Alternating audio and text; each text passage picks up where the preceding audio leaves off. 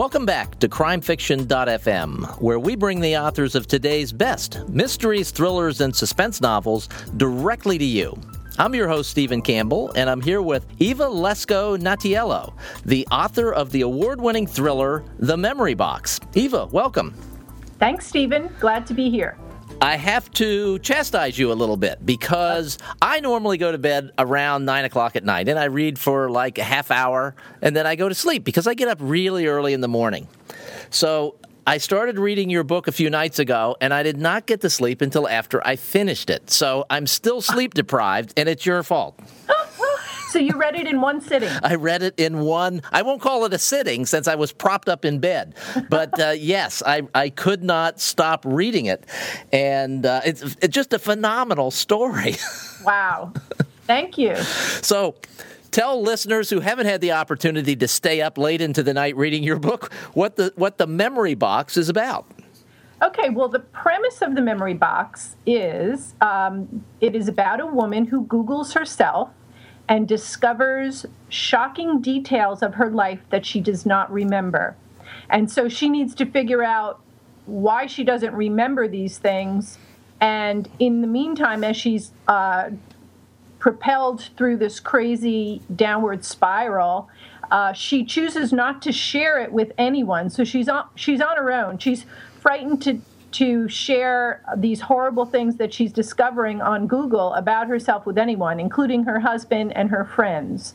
So it's a bit of a dark tale. It's like it's a psychological thriller. And um, the the reason you made me laugh when you said you were not able to sleep um, when you were reading the book, I was not able to sleep when I was writing. oh, book. I can't even imagine what it would have been like to, to live in this world for the period of time it took to read the book.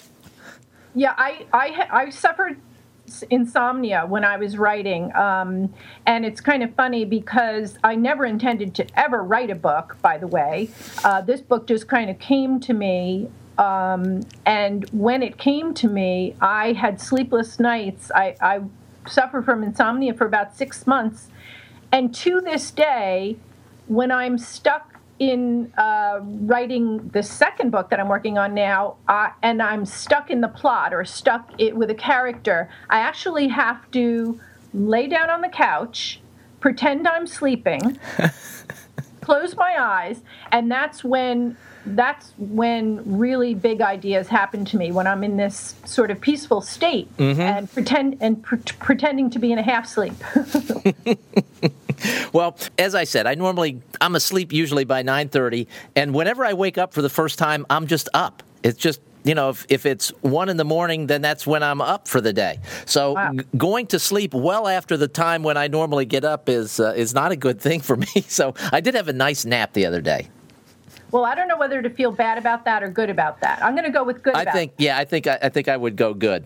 And, okay. um, but yeah, I actually was thinking the same thing that you said about the idea of writing the book and, and just being in the story. After the next day, when I was thinking about it, what it must have been like, because the the way you wrote the scenes um, for the for Caroline when all these things are unfolding in her mind and what's going on and the terror that she's engulfed in. It's uh, mm. it's pretty encompassing. yeah, yeah. She's on a it's a it's a really fast read as you know. All right, so th- there had to be some story behind the idea for this. So what what is the story behind the idea? You said you, you had no intention of writing a book and and then it just came to you. Right. The, two things happened um, pretty much at the same time. One of the things that happened was I was reading the New York Times and I was reading the style section, and on the cover of the style section, there was a story. This was about eight years ago now about people Googling themselves. So this was before, you know, we, this is when it just started, when Googling was just starting and people were bragging or comparing how many times their name would come up in a Google search. And in that story, there was a 17 year old boy who was living in Los Angeles who Googled himself and discovered that he was on a missing persons list in Canada, which was obviously very shocking to him. He really didn't know who to confide in, that he discovered He was on a missing persons list. He was kidnapped when he was two years old, hmm. and he was taken from his home. Uh, it was actually his mom who um, was losing him in a custody battle. And she just couldn't bear the thought of that. And so she decided she was going to take her son and move to California. And she raised him there for 15 years. Uh, they had a wonderful uh, life together. He had a wonderful childhood, so this was a big conundrum for him. What what should he do with this news?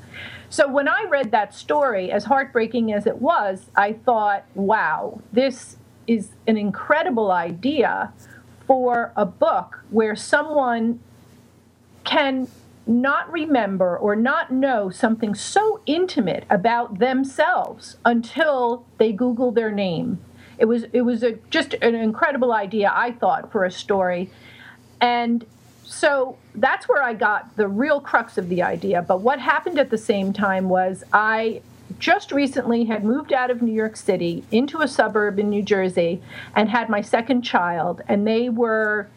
Um, a couple of years, I guess they were about three or four at the time where I got this idea. Mm-hmm. Um, and so I was meeting moms for the first time, and I had quit my job that I had in New York City at, uh, to stay at home with my children.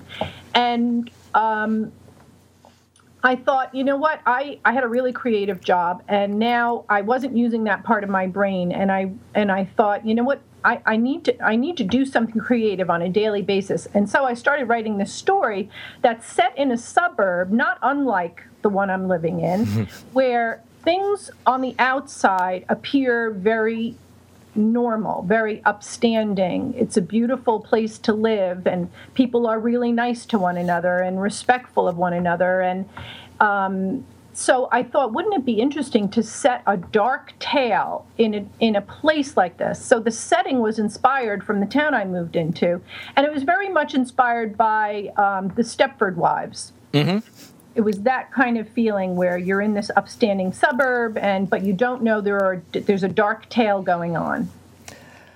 And and you you for me at least you hit all those notes perfectly in the book. Um, I'm a little older than you. Our kids are have been raised and they're gone now, but I remember those times living in the suburbs and the moms and the car lines at the school and all yeah. these things and some of the cattiness that went on. And I'd hear these stories later. And uh, there's a scene early on in the book where one of the moms is just kind of huddled in the corner, pretending to talk on the phone so that she won't be bothered by this hideous woman who, yes. who wants to come over and uh, and spread rumors. And I could just picture that.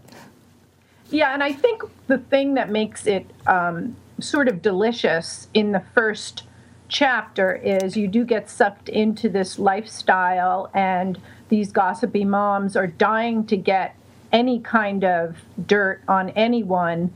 Um, and so their their new hobby is to Google everybody in town to dig up stuff uh, to talk about. So that's why Caroline is completely freaked out because she tries at all costs to avoid these women. And now she knows things about herself that she's really petrified uh, for any of this stuff to get out there. So, um, so that's what makes it delicious. I, I, in my mind anyway. Yeah, and, and the the deliciousness carries on throughout the book, uh, just with what's going on in Caroline's mind and how she reacts and this spiral that she goes into. And I don't want to get into any of the details, but it's not just like this happens and then that happens and then the other thing happens. It's these things happen, but then there are reactions within Caroline that cause these other things to happen, and it's just it's really we're so deep inside her head as readers that it's yeah. uh, it's really fun and I I, challenge people to, to put it down. Yeah, I loved writing the fir- uh, I loved writing in first person present with Caroline, um, and I do love the puzzle aspect of it, and that's what brought me a lot of joy when I was writing, uh, figuring things out, and and I tell people all the time um, because I love to go to book groups that read the book, and, and I've been invited now to over 60 book club groups um, in a few short months. Mm-hmm. Uh, and they happen all over the world, by the way, which is really fun. I did one in Scotland on Skype. Oh, how cool! Yeah, very cool. But you get to the really indulgent thing for an author is uh, is that you re- you meet your readers and you get their firsthand look at what's happening and what they think of the characters and what what their reactions are to the plot and what happens. But I, I tell them all the time that when I was writing the memory, memory box, it was a bit of a problem solving. It's problem solving when you write a thriller. You have to figure out how to lead people in one direction, but make sure they end up somewhere else. Um, and so I have diagrams uh, on my desk at all times. I, I, write up these diagrams of the house, for instance. I have uh, a diagram of every floor of the house, where the rooms are, where people are running or walking or ending up, so that everything's consistent and really tight. Um, and I have diagrams and maps of the town that I've drawn so that um, there are no, again, no inconsistencies. And, you know, when you're writing thrillers, um, you have to be so on top of the details, as you know. Did you also diagram sort of the the crumbs that you were laying out, the the, the path that the readers could that, that, just really that just keep you turning the pages because yes. every few pages there's something else and and in my mind I'm like oh this is what's going on so I want to read a little further to see if I was right and then there's another little cookie crumb there and yes. uh, I just gobbled them all up yeah the popcorn trail. Yeah. so I definitely had to do that because you can't leave any loose ends and have someone you know take a right turn and you're and you're down you know taking the left turn. So you you as as fun as that is they you have to have your reader end up where you are you know. Um, you can't leave them out in siberia for too long All right, now this book has been incredibly well received by readers. You've mentioned 60 book clubs uh, on Amazon. As of this morning, I think there were 423 reviews. The overwhelming majority of them very po- very positive. I saw a blog post that you wrote on uh, soon after you published the book on the mental process for dealing with bad reviews because no matter how good a book is, somebody's not going to like it. What was that like for you to get that first bad review? Oh gosh, that was like a punch in the stomach. Um, you know, I, I tell my kids all the time too that not everybody's going to like the book, and so I've had to be prepared for reading the the bad review. And sometimes it comes from people who you know read three pages and they give it a one star review, and that's right. that's heartbreaking because they didn't give it a chance. And I think, um, you know, sometimes you should just move on instead of how could you really give a one star review to reading three pages of a book, but that that one post that you're talking about came from a person who I think was a really smart person and someone who read the entire book and found things in it that um, you know she really didn't like. And it broke my heart but what i learned from it was later that day, I took my daughter to a dance performance in New York, and we were we were in our seats, and I was so down about this review. I really I really could not shake it. And the curtain went up on on the stage, and the dance there were dancers that um, started the performance, and in less than a minute, I looked at these dancers and I said to myself I know exactly why I am never going to feel down about a bad review anymore. And it's for the very reason of having an audience. I feel so incredibly um, ecstatic that I have an audience, that I'm able to write for one, that people are reading the book. You know, just months before, when I thought the or years before when I thought the book was never going to get published, mm-hmm. actually. Mm-hmm. And I had put it aside for a couple of years and thought, okay, well, this book is never getting published. I better move on. You know, there was a time in my life I thought it was it was never going to be out there and no one would ever read it and it would die on my hard drive. And so and I know there are so many people in the world, writers or, or performers or artists that will never put themselves out there. They're never going to have an audience. And how sad that is for me anyway because I think when you're a writer, that's the that's really what you're looking for. You're looking for your reader and someone to connect with what you've written. So the joy for me now is not in getting the great review or the defeat of getting a bad review. The joy is in knowing that people are reading and responding So I have a totally different outlook on it now, and I really cherish every single review that I get. And and I have been very lucky that there are so many of them in such a short amount of time. Uh, yeah, for, for people who may not know, there are authors out there who have written maybe a dozen books who combined don't have 423 reviews. It's it really is an extraordinary number of reviews, and it, it's just that kind of book you get done, and you go, "Wow, I really enjoyed that. I want to tell someone about it." And of course, for me, it's you know early in the morning. There's no one to tell, but uh, you, you can go and, and write a review really quickly and, and tell the world. Yeah, and I think it is the kind of book where you get to the end and there are some twists and turns that happen after you think you've figured it out. And after you think you've gotten the last one, there's still one more waiting for you. And I think it's the kind of book where you close it and you say, what just happened there, you know?